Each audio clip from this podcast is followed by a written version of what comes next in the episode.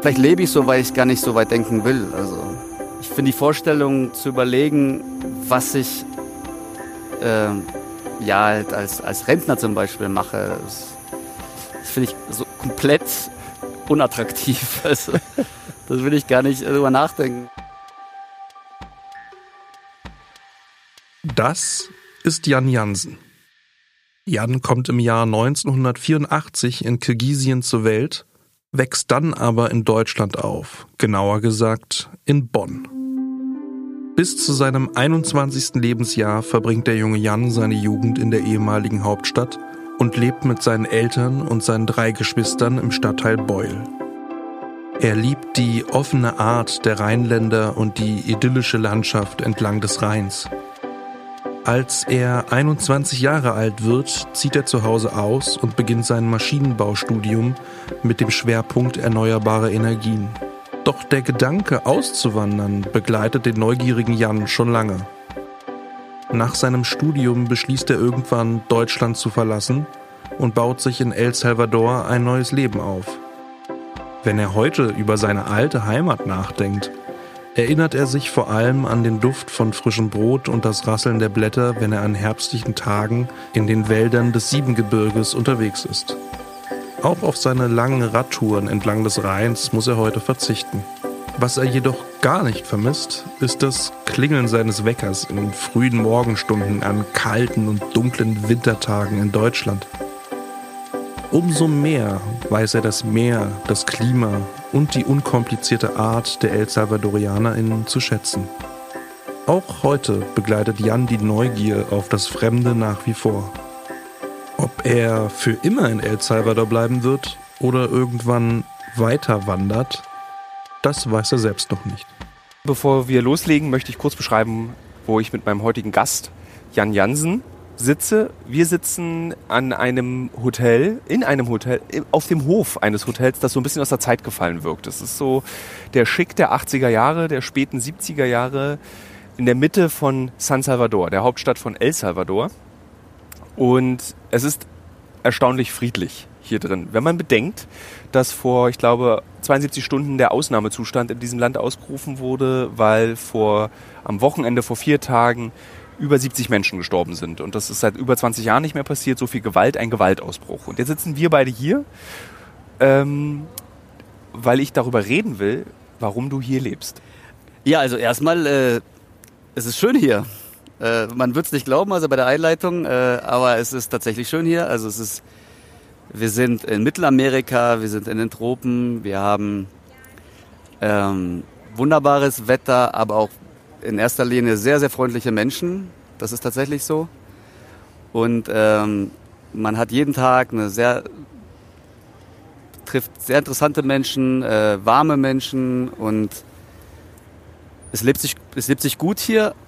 Aber es gibt natürlich auch die andere Seite, die das Leben hier vor Ort halt sehr von dem in Deutschland halt unterscheidet und natürlich auch schwierig macht, aber es ist grundsätzlich tolle Menschen, tolle Natur und sehr viel Freiheit. Was ich mich natürlich frage, ist, wenn es so wenig Deutsche hier gibt, also weil in vielen Ländern treffen sich Deutsche dann trotzdem untereinander, auch um dieses Heimweh zu besiegen.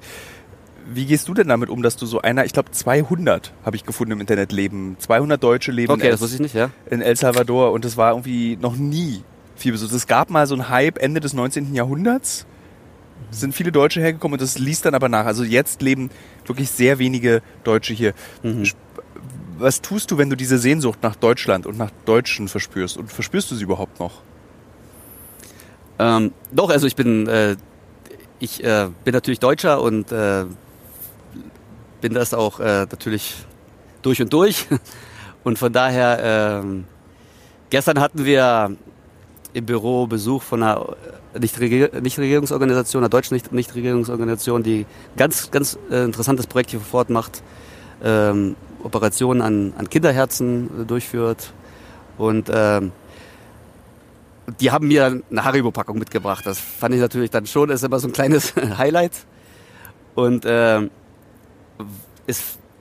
merkt das natürlich nicht unbedingt an der Lebensmittel, sondern zum Beispiel gibt es ganz wenig zu lesen, also es gibt kaum Zeitschriften. Und das ist natürlich etwas, was ich aus Deutschland vermisse. Was ich so ein bisschen auch rauskriegen will, ist so, sind Menschen, bestimmte Menschen geschaffen dafür, an Orten zu leben? Und ich meine, du wirkst auf mich wirklich super entspannt. Also es ist so... Ich vermisse nichts, also in dem Sinne. Der einzige wirklich wichtige Faktor, glaube ich, der mir in dem Sinne fehlt, ist, dass man halt hier nicht zu jeder Tageszeit und überall einfach mal so drauf loslaufen kann und einfach sich mal umschauen kann, sondern man muss schon immer im Hinterkopf haben, wo bin ich gerade, sollte ich jetzt da lang fahren mit dem Auto oder auch zu Fuß oder frage ich besser nochmal nach. Ja. Also das ist so eine Unbeschwertheit, die wir in Deutschland tatsächlich haben, die wirklich... die hier vor Ort nicht vorhanden ist, nicht für mich, auch nicht für einen Lokalen. Ja. Und das ist tatsächlich eine ganz große Errungenschaft, die wir in Deutschland haben. Also dass man wirklich so diese Unbeschwertheit, diese Sicherheit wirklich flächendeckend und eigentlich zu jeder Tageszeit haben. Das haben wir hier nicht. Also ich sage auch jedem, der herkommt, man kann hier an den Strand, man kann hier auf Vulkane kennenlernen, man kann wunderschöne Wanderschaften im Urwald durchführen. Aber Voraussetzung ist immer, dass man sich vorinformiert. Das ist etwas tatsächlich, also diese Freiheit haben wir hier vor Ort nicht. Bist du in Deutschland eigentlich auf dem Dorf groß geworden oder Großstadt? In Bonn, ja. Also halb. Halb, ja. Weil ich tatsächlich, um nochmal zu dieser Frage zurückzukommen, was bewegt einen Menschen, seine Heimat zu verlassen? Ich habe immer das Gefühl, dass Menschen aus kleineren Städten bereiter sind, in die große, weite Welt zu gehen. Also ich als Berliner, gebürtiger Berliner, habe so gar kein Bedürfnis, irgendwo anders zu leben. Mir reicht mein Berlin. War für dich relativ früh schon klar, ich möchte Bonn, dieses Land verlassen, um die Welt zu entdecken? Oder hast du das über die Jahre gelernt? Weil du meintest, du hast in Russland mal studiert, in den USA studiert und hast du da so den Geschmack fürs Ausland bekommen? Oder war das so mit 18, Abi, ich will weg? Ja, ich bin sehr viel gereist. Also ich habe eine Ausbildung bei der Bahn gemacht, hatte dann Freifahrten und dann sind wir halt wirklich bis nach Istanbul, bis nach Marrakesch und alles so Interrail-mäßig unterwegs. Witzig, das war bei mir im Übrigen auch der Auslöser für das Bedürfnis, die Welt zu sehen, die Interrail-Reise nach Marrakesch. Also die gleiche Strecke, die wir da gefahren sind. Bis weiter noch, ich bin dann noch bis Westsahara, weil ich wollte gucken, wie weit komme ich. Und ich kann mich an diesen Zug noch in Marokko erinnern, diesen seltsamen Zug, diesen einen, den es da so gibt. Und erstaunlich, dass... Aber der geht ja bis Marrakesch. Der geht bis Marrakesch, genau. Und dann sind wir von dort mit dem Mietwagen weitergefahren nach Westsahara, was auch nicht ganz ohne war. Das habe ich dann tatsächlich auch aber viel später gemacht. Dann bin ich mit dem Motorrad bis in den Senegal gefahren. Was jetzt auch nicht mehr so einfach ist. Was auch nicht mehr so einfach ist, genau. Ja. Und aber genau, diese Reiseerfahrungen, gerade mit dem Zug, das hat mich dann auch natürlich halt sehr viel Lust auf mehr gemacht. Und von daher bin dann auch vor dem Studium dann noch einmal um die Welt gereist und vielleicht... Wie erklärst du dir dieses doch, also viele Menschen reisen gerne und auf unzähligen Instagram-Seiten findest du, mein Hobby ist Reisen und dann sage ich immer so, dein Hobby ist nicht Reisen, dein Hobby ist Urlaub. So, da gibt es nochmal einen Unterschied. Aber diese Reisen, die du machst, also eine Weltreise mit dem Zug, also beschwerliche Reisen auch, wie erklärst du dir dieses Bedürfnis? Wo kommt es her? Also bei mir persönlich, ich bin selber in Kirgisistan geboren und bin dann mit 4 Jahren nach Deutschland habe natürlich in Deutschland meine ganze Familie und ja, Heimat. Und aber ich glaube schon als kleines Kind sehr viel irgendwie immer neue Tapeten und wahrscheinlich hat das irgendwo seine Spuren hinterlassen. Aber für mich persönlich ist es genau, also Urlaub, es geht da natürlich nicht um Entspannen und auch hier vor Ort, Salvador ist interessant, aber es geht auch nicht, weil es ist kein zweites Cancun natürlich. Es ist kein kein Mallorca oder kein Urlaubsziel, das man einfach nur genießt, sondern es ist einfach interessant. Also es, ja. Die Begegnung mit den Menschen, es gibt Schwierigkeiten, aber dadurch auch sehr viele spannende Situationen und sehr viel tiefgehende Erfahrungen. Und das ist, glaube ich, gerade bei so tatsächliches Reisen ja auch das Ziel. Also es geht nicht um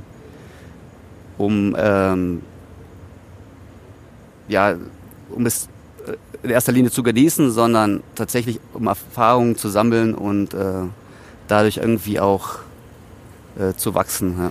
Fliehst du oder bist du geflohen vor Eintönigkeit? Ja, also Eintönigkeit finde ich ganz schwierig und ich fand auch jetzt das Studium schwierig, dadurch, dass man halt so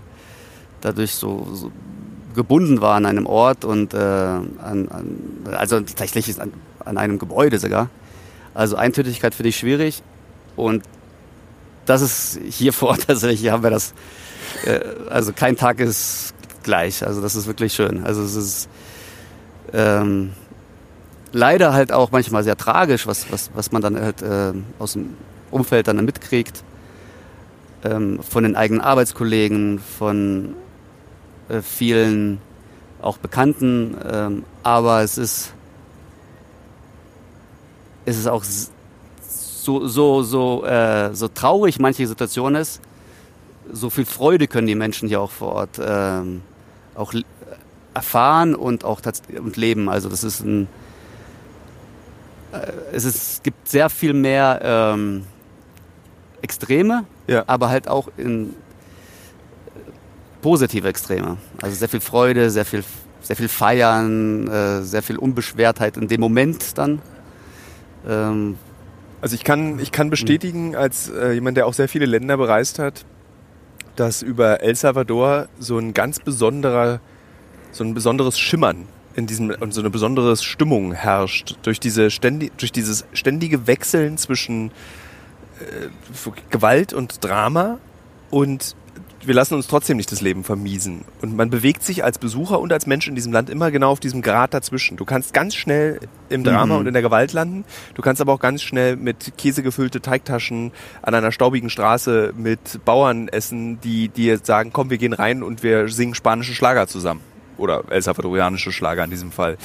Und das kenne ich zum Beispiel aus Kolumbien nicht. Kolumbien fühlt sich ganz anders an. Kolumbien, also besonders im Nordwesten des Landes, also diesen Kartellgegenden, das kenne ich aus Mexiko nicht, wo auch viel größere, ganz andere Art von Angst herrscht, wo man ganze Städte, wo du nicht aus dem Hotel eigentlich rausgehen solltest, in Culiacán heißt die Stadt, glaube ich, dieses eine Kartellstadt.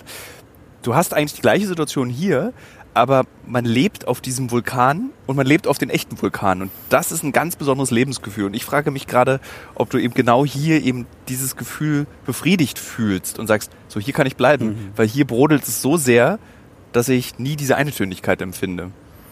Ja, es gab ja also viele Katastrophen. Also das sind ja Naturkatastrophen. Letztes Jahr hatten wir große Überschwemmungen. Vor einigen Jahren gab es die großen Erdbeben, die eben halt immer wieder alle Jahrzehnte auftauchen. Es gibt also man kann sagen, die Menschen vor Ort sind halt Krise gewöhnt und dadurch wissen sie halt auch, was sie an den schönen Momenten haben. Ja. Und es wird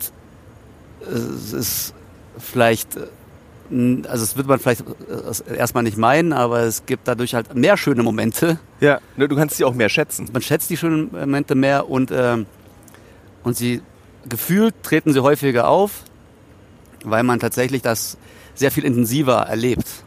Und Eintönigkeit wäre für mich dann genau das Gegenteil. Also man nimmt nicht mehr alles so intensiv wahr und hier ist das sehr intensiv.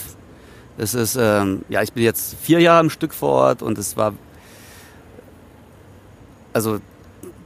gab da so viele verschiedene Situationen, die wirklich so viele Extreme in beide Richtungen, das habe ich wahrscheinlich in 10 Jahren vorher nicht erlebt. Wenn es um das Thema Auswandern geht, denken die meisten wahrscheinlich an Abenteuer, ein paradiesisches Leben oder an die Verwirklichung von Träumen. Aber ich frage mich in meinen Gesprächen für diesen Podcast immer wieder, Was bewegt Menschen wirklich dazu, ihre Heimat zu verlassen? Welche Motive gibt es, ein vermeintlich sicheres Leben hier in Deutschland aufzugeben und sich für einen Neuanfang in der Fremde, in der Ferne zu entscheiden? Die Expats, also Leute, die im Ausland leben, mit denen ich bisher gesprochen habe, vereint vor allem eins: ihre große Risikobereitschaft und ihre Neugier. Sie alle haben sich dazu entschieden, ein großes Stück Sicherheit und Stabilität in ihrem Leben gegen Ungewissheit einzutauschen. Ich kann gut verstehen, dass Jan nicht sein ganzes Leben in Bonn verbringen wollte, sondern das Bedürfnis hatte, die Welt zu bereisen. Auch ich habe dieses Bedürfnis und ich bin in Berlin geboren. Aber warum hat er die Entscheidung getroffen, seine Heimat endgültig zu verlassen?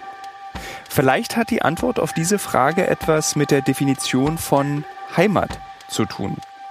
Bei Jan und auch bei den anderen Auswanderern habe ich den Eindruck, Heimat ist für sie viel stärker an Freunde und soziale Beziehungen gekoppelt als an einen ganz bestimmten Ort. Klar, definiere auch ich Heimat über mein soziales Umfeld.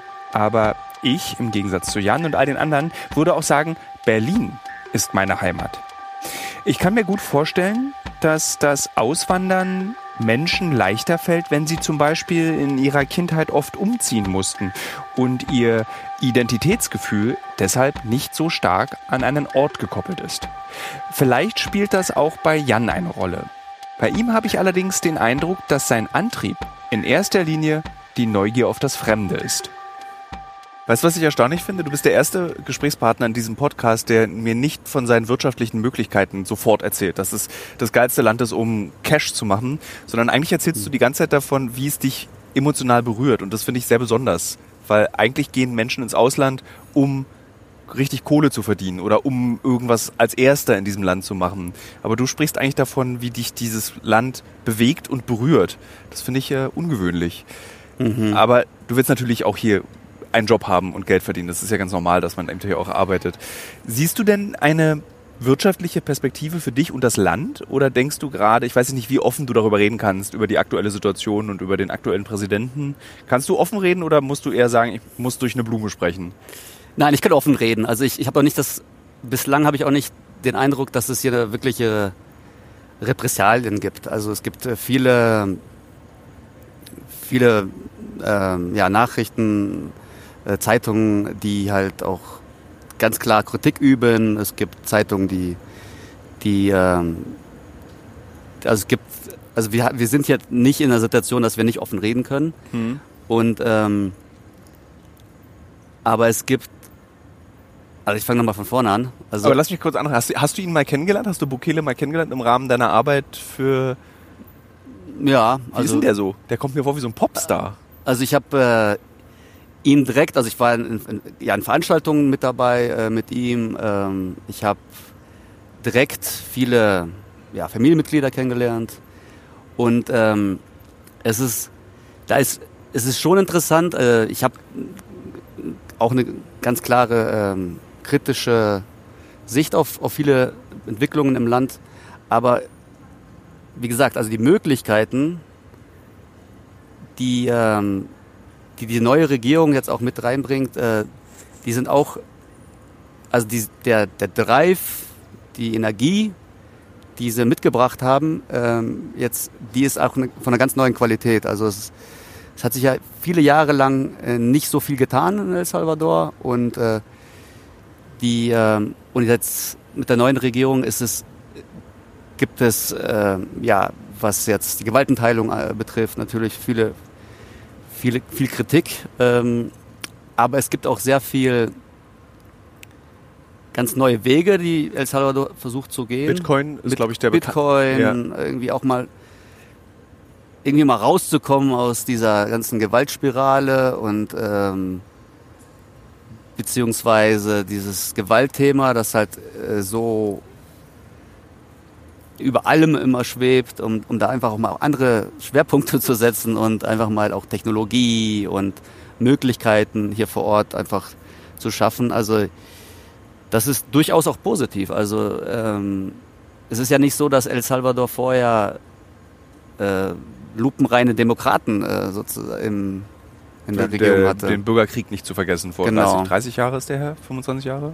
Der ist, 80er Jahre. Ja, also, Anfang 90er wurde das Friedensabkommen dann geschlossen. Und die Politik danach war auch alles andere als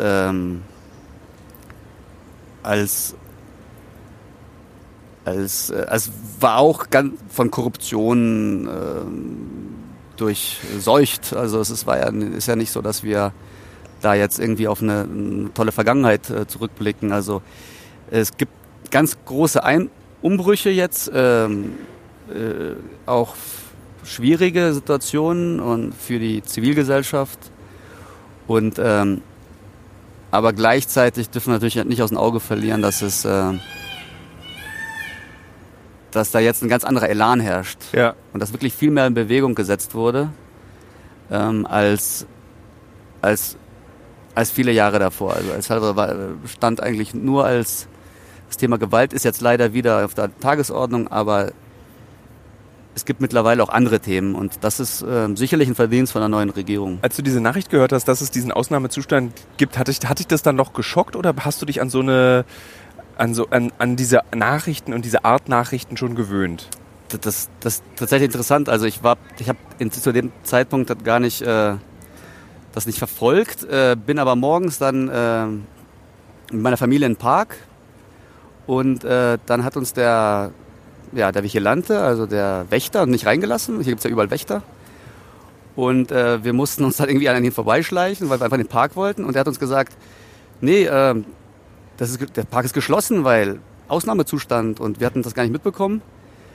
Und weil halt so viele Menschen gestorben sind. Und das ist tatsächlich, ich konnte das in dem Moment erstmal nicht einordnen, weil ich nicht wusste, was genau passiert ist. Aber dadurch, dass immer irgendwas passiert, war jetzt nicht irgendwie erstmal Alarm, sondern erstmal, ich will in den Park rein und bin dann an dem dann irgendwie vorbeigelaufen und haben uns dann noch einen anderen Wächter vorbeigeschlichen und haben unsere Runde im Park gemacht und haben da gefrühstückt und haben gepicknickt und weil Ausnahmezustand ist tatsächlich fast immer.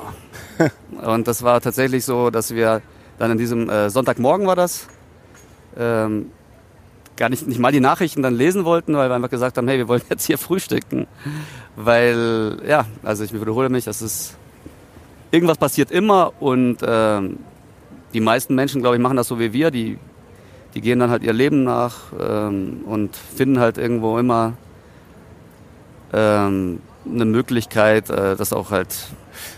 Ja. Du bist natürlich als Deutscher, der hier lebt und arbeitet, stehst du ja eigentlich so ein bisschen außerhalb dieser krassen Gewalt, diese Maras, diese Barrios, ich glaube diese Barrio, wie heißen sie, Revolutionaris, die es noch gibt, also diese Gangs, also du weißt, dass es das gibt, aber ich glaube nicht, dass du damit so wirklich konfrontiert wirst.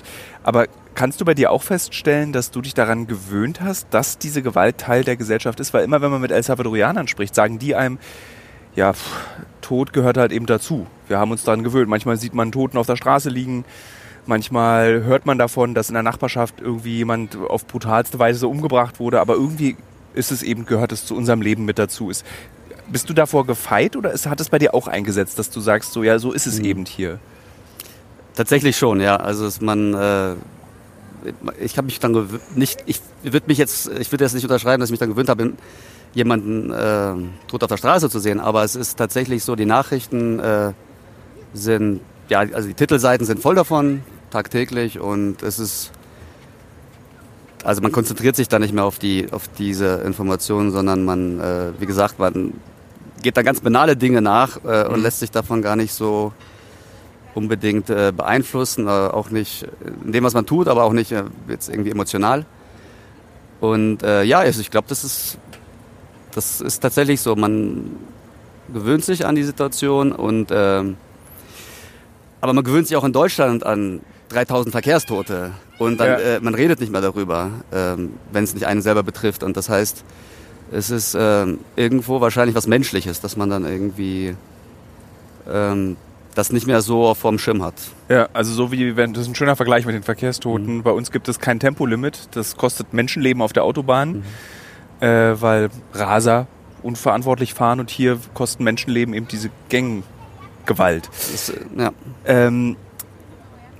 Kannst du hier, weil du hattest vorhin erzählt, dass die Menschen so frei und so freundlich und so lieb sind, und kannst du frei hier sein? Also ich habe auch schon mit Deutschen gesprochen, die in Ländern sind, wo sie sagen, naja, eigentlich kann ich mich nur in geschlossenen Räumen bewegen und in so hier diesen Wohnanlagen mit Zäunen und Sicherheitsmenschen. Hast du das Gefühl, du bist Teil dieser Welt, oder bewegst du dich so in so einer Upper-Middle-Class-Welt und kommst da eigentlich gar nicht mehr raus?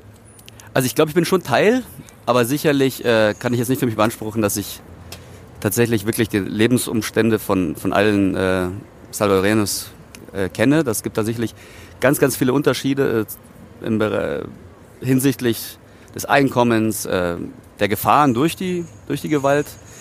Und ich bin da ganz sicher durch einfach als Ausländer, durch meinen gesellschaftlichen Status, bin ich da eher geschützt vor.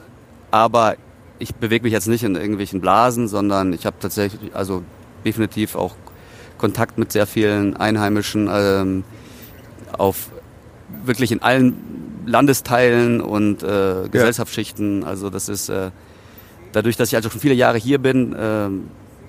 Hattest du denn mal Kontakt? Also ich meine, wenn du so viele Leute kennst aus allen Schichten, ist ja so ein Kontakt zu diesen Gangs nicht unvermeidlich. Also du kannst es ja gar nicht vermeiden, weil sie sind ja irgendwie überall.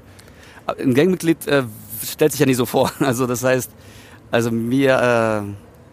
Natürlich weiß man das in dem Sinne nicht, und es hat ja nicht jeder irgendwie ein Gesichtstattoo, und aber bei, weiß nicht, 60.000, 70.000 Gangmitgliedern ist ja 1% der Gesellschaft aktives Gangmitglied, und man weiß ja natürlich auch nicht noch, wie die dann noch in anderen Gesellschaftsschichten und noch irgendwie verbunden sind. Also natürlich ist man indirekt immer, dann kommt man in Situationen, in die man dann halt die zum Teil dann einfach irgendwie auch vermieden werden. Also man wird dann halt in ein gewisses bestimmtes Restaurant vielleicht einfach nicht reingehen.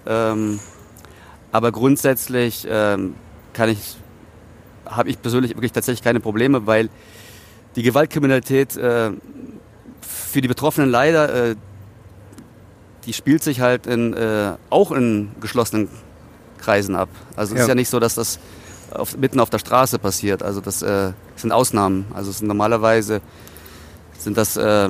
Vorfälle zwischen verschiedenen Banden. Das sind Vorfälle, die irgendwie persönliche Hintergründe haben und nicht einen Deutschen betreffen. Ja. Auch nicht unbedingt einen Salvadorianer, der aufgrund auf seinen gesellschaftlichen Status einfach da keinen Kontakt zu hat. Und also von daher gibt es Situationen, aber ich persönlich habe keinen direkten Kontakt mit den Banden. Nein, das definitiv nicht. Wir leben ja hier in Deutschland in einem vergleichsweise sicheren Land. Normalerweise müssen wir uns keine Sorgen machen, dass wir in eine Schießerei verwickelt werden und sterben könnten. In El Salvador ist das anders. Das Land hat eine der höchsten Kriminalitätsraten weltweit. Und trotzdem hat sich Jan bewusst dazu entschieden, in diesem Land zu leben. Ich finde, eine bemerkenswerte Entscheidung. Muss man mutig oder verrückt sein, um in so ein gefährliches Land auszuwandern? Oder ist das Leben in El Salvador sogar sicherer, als es von außen scheint? Ich fühle mich heute viel sicherer hier als noch vor einigen Jahren. Aber das liegt vielleicht auch daran, dass auch ich mich durch meine Reisen mittlerweile an die Präsenz von Gewalt gewöhnt habe. Auch bei Jan merke ich, dass die allgegenwärtige Gewalt für ihn normal geworden ist. Ist es eigentlich egoistisch, wenn wir aus Deutschland auswandern, um in Ländern wie El Salvador leben zu wollen? Während wahrscheinlich viele der dort lebenden Menschen sich wünschen würden, in einem sicheren Land wie Deutschland zu leben. Ich will Jan und auch niemanden sonst für diese Entscheidung verurteilen. Allerdings macht der Kontrast der Lebensumstände zwischen Deutschland und El Salvador mir immer wieder bewusst, wir können uns wirklich glücklich schätzen, dass wir in einem Land leben, in dem Krieg und Gewalt keine bzw. nur eine sehr, sehr geringe Rolle spielt. Wärst du hergezogen, wärst du hierher ausgewandert, wenn du keine Liebe gefunden hättest? Also wenn es ohne Frau dazu? Nein. Dann wäre ich wahrscheinlich hier gerne irgendwie 6 Monate geblieben, und dann würde ich aber wahrscheinlich... Warst du 6 Monate in El Salvador und hast gebackpackt, oder? Das erste Mal habe ich gebackpackt tatsächlich, ja, genau. Wann war das? 2006. Also ja. 15 Jahre her. Ja. Ja. Und dann bin ich aber nochmal 2012 zurückgekommen und habe hier knapp ein Jahr gearbeitet. Und genau, und 2018 bin ich jetzt, seit 2018 bin ich jetzt hier vor Ort. Und kennengelernt habt ihr euch 2012 oder 2006? Ja, 2012. Okay. Was hast du 2006 erlebt, dass dich das so überzeugt hat, dass du 2012 nochmal herkommen wolltest? Das war tatsächlich wirklich viel Freiheit. Ich war halt vor allem in Guatemala, aber ja, also wirklich eine halbe Stunde von der Grenze zu Salvador entfernt. Und also war da, hab da Freiwilligenarbeit gemacht, wir waren wirklich auf dem Land. Du hast einen sehr interessanten Lebenslauf, glaube ich. Und wir haben Pferde gehabt, wir haben ganz viel Frucht, also irgendwie, das war alles, waren eigentlich nur barfuß unterwegs, da für viele Monate, und das hat mir irgendwie, hat es schon so eine bleibende Spuren hinterlassen. Also es war, sorry. Das bist du. Ja, ja, ja. Also genau, das erste Mal, als ich hier vor Ort war, bin ich ja länger in Guatemala geblieben. Und aber also wirklich nur so ein Katzensprung von Salvador entfernt, und wir haben Pferde gehabt, wir haben direkt am See gelebt und haben, also es war wirklich sehr intensiv, sehr viel Natur, sehr viel, es gab auch keine Coca-Cola oder so, es war wirklich tatsächlich, es gab nicht mal Strom, ja. Und das hat Fernseher sowieso nicht. 2006 gab es auch, glaube ich, noch keine Smartphones und nicht mal Handys hatten wir, glaube ich. Also von daher, das war aber sehr intensiv. Ich habe dann Spanisch gelernt, habe mit den Menschen, also mit den vor Ort zusammengelebt im Dorf, und wir haben ja auch Tiere gezüchtet und selber geschlachtet, und das ist sehr, ja, schon sehr landwirtschaftlich oder sehr, sehr.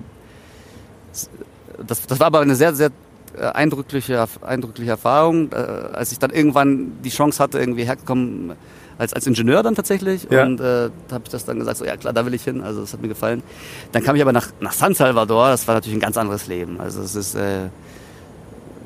zum Teil modern, zum Teil hat das eine ganz andere, war das nicht mehr so unbeschwert, aber die Menschen waren genauso so freundlich, und also diese extreme Gewalt und die Schwierigkeiten, die es hier gibt, die wird aber mehr als aufgewogen durch diese Freundlichkeit, und nicht nur von Bekannten, sondern von, ich weiß, die erste Erfahrung, glaube ich, hier vor Ort war, dass ich eine Cora nicht hatte. Das ist ein Quarter-Dollar. Wir haben ja den Dollar hier vor Ort, um den Bus zu bezahlen. Und dann hat halt irgendjemand anders einfach gesagt, so, ich zahle das. Ne? Also das ist aber keine Ausnahme gewesen, sondern die Hilfsbereitschaft, die halt vor Ort hier ist. Und das war natürlich hier vor Ort, ist es natürlich ganz anders gewesen, aber anders als in vielen Ländern. Und ich habe mal gezählt, ich glaube, ich war irgendwie in 100 Ländern. 109 bei mir. Ah, tatsächlich, ja, dann hast du mehr gesehen. Aber habe ich hier vor Ort tatsächlich noch nicht das Gefühl gehabt, obwohl ich jetzt irgendwie äußerlich oder sprachlich irgendwie auffalle, dass ich mehr zahlen muss, zum Beispiel auf dem Markt. Also ich habe tatsächlich nicht die Erfahrung gemacht, dass mir jemand irgendwie die Tomaten jetzt irgendwie teuer verkauft hat oder so. Ja. Aber das ist tatsächlich, und von daher, da ist wirklich die Menschen, die ich hier vor Ort kennengelernt habe, sind ehrlich, freundlich und eventuell auch, weil es ja nicht so viele Touristen gibt, wird man auch nicht als jemand angesehen, der jetzt Geld ins Land oder dem man irgendwie mit dem einfach nur Geschäfte macht, sondern die wollen tatsächlich in Kontakt treten mit den Reisenden vor Ort. Und das ist sehr schön. Also würdest du sagen, dass du wegen der Menschen ausgewandert bist? Dass das der Hauptgrund war? Der Menschen und irgendwie auch dass man manche Sachen auch, es gibt viele Regeln vor Ort, aber es gibt irgendwie auch immer eine Lösung, um dann einen Weg drumherum zu finden. Also das ist Und zwar nicht, um jetzt irgendwelche Regeln zu umgehen, sondern um irgendwelche Sachen, um Sachen zu ermöglichen. Also es gibt tatsächlich, man kann mit Menschen sprechen und man kann mit ihnen gemeinsam eine Lösung finden. Und das ist, also ich finde diese Flexibilität, die einfach Pflicht ist, die man hier braucht vor Ort, aufgrund der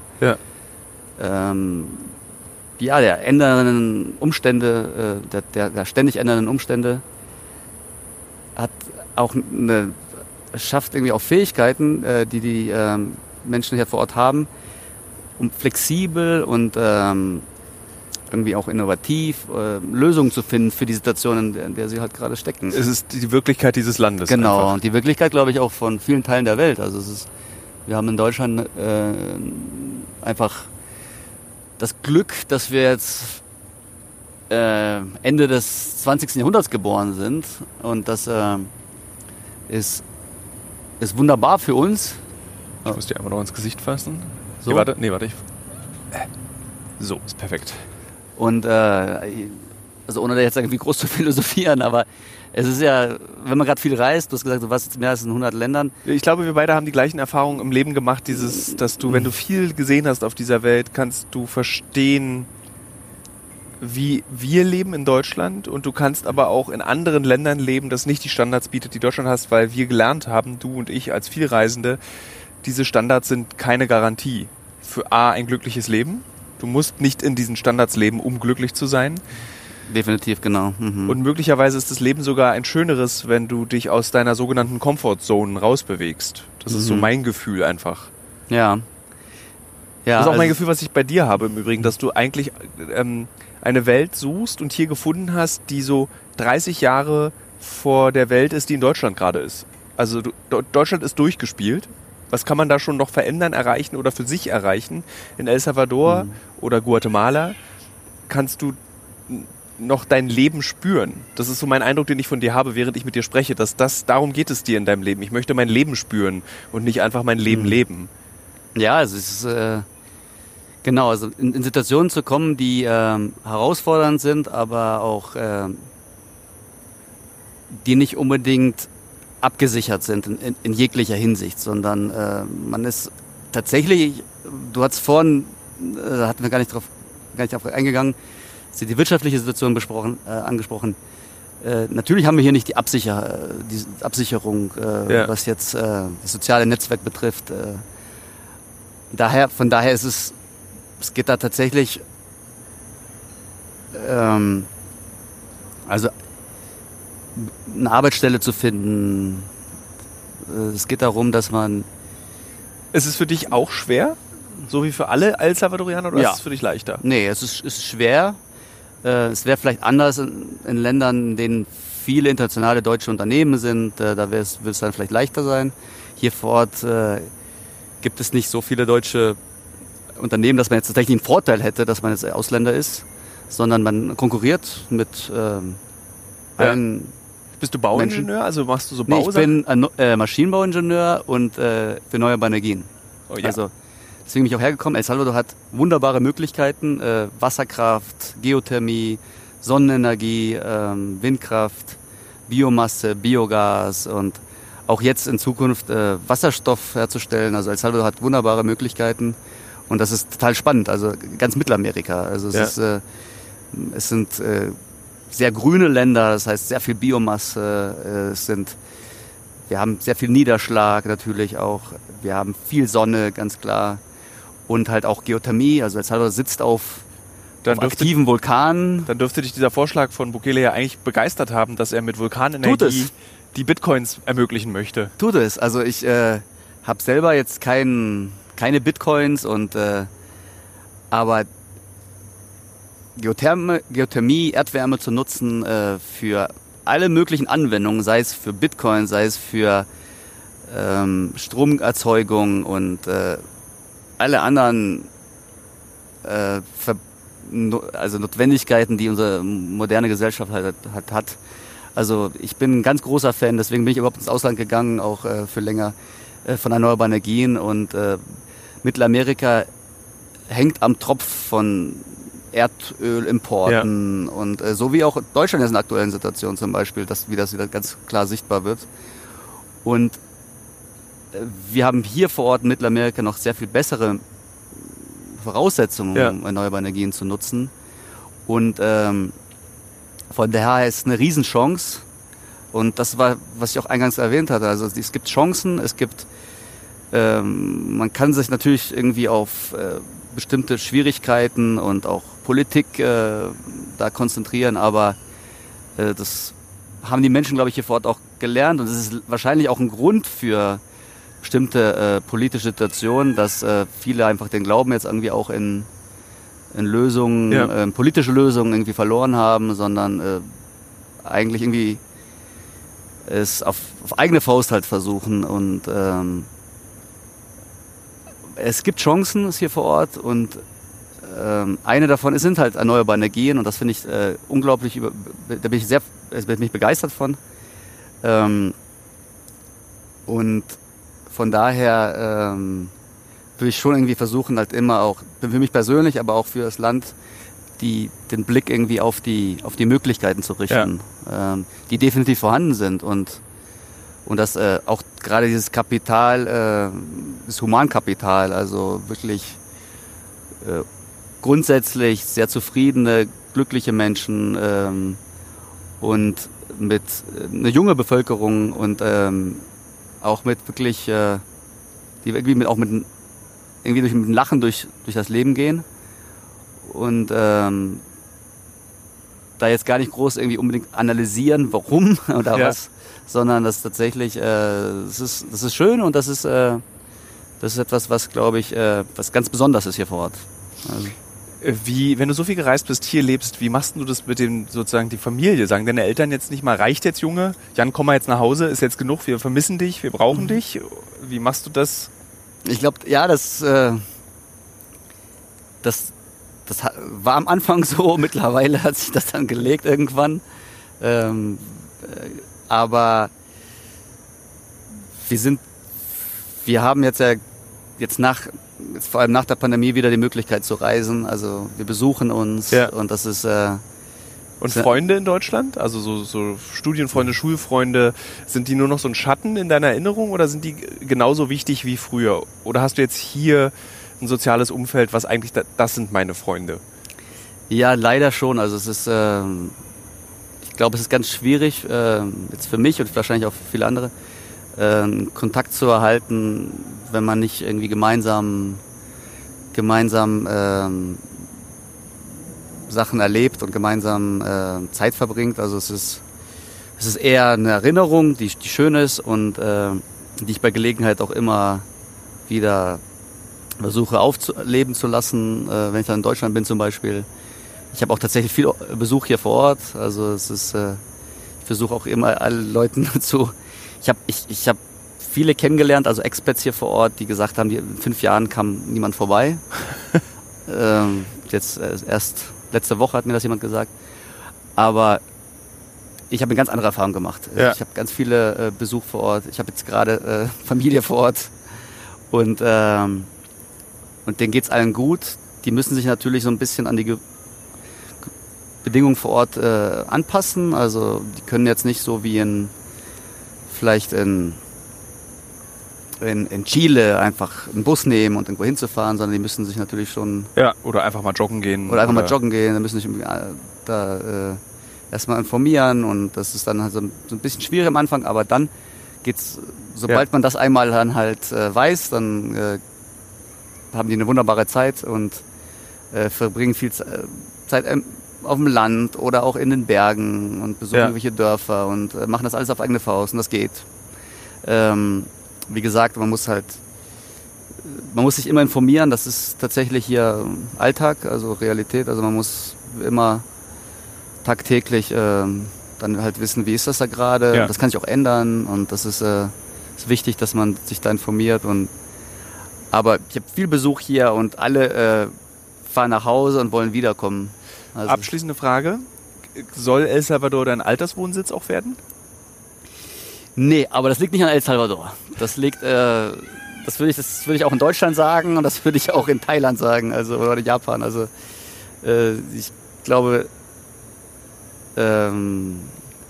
ja, so weit kann ich gar nicht denken tatsächlich. Also ist es, wenn man so lebt wie du, gewöhnt man sich das ab, so weit zu denken? Ich weiß nicht, ob ich es mir abgewöhne, sondern oder vielleicht lebe ich so, weil ich gar nicht so weit denken will. Also das ist vielleicht andersrum. Also ich glaube, ich finde die Vorstellung zu überlegen, was ich halt als Rentner zum Beispiel mache, das finde ich so komplett unattraktiv. Also das will ich gar nicht drüber nachdenken. Also ich hoffe natürlich, dass man wie jeder andere, dass ich dann gesund bin und dass man noch viel Sachen machen kann und solvent.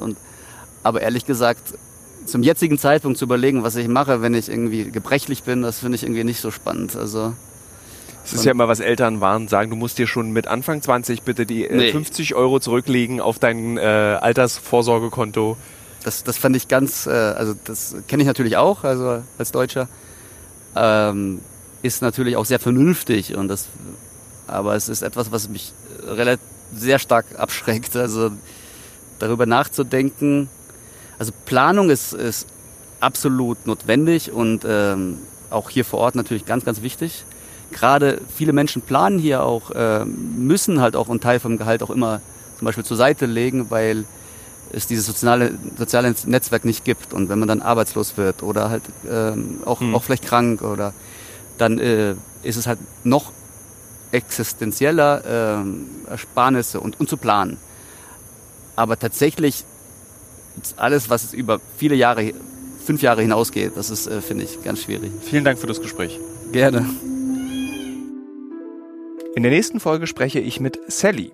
Und Sally lebt das Leben, das wahrscheinlich viele Eltern als eine Art Albtraum empfinden würde. Denn Sally ist sehr jung, hat sich entschieden, in einem Campervan zu leben und damit durch Europa zu reisen. Alleine in einem Auto an einsamen Stränden in Europa. Kann das gut gehen?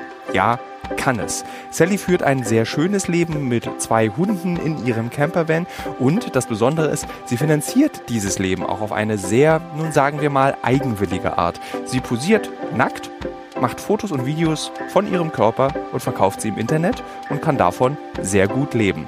Wie gut sie davon leben kann, wie aufregend dieses Leben in einem Campervan ist und wie schön diese Freiheit ist, die sie dabei empfindet, das erzählt sie mir in meinem Podcast in der nächsten Folge von Die Auswanderer mit mir, Thilo Wischke. Und wenn ihr diesen Podcast mochtet, dann tut mir doch bitte einen kleinen Gefallen und abonniert ihn auf all den Plattformen, bei Spotify, gebt uns Sternchen, gebt uns Bewertungen.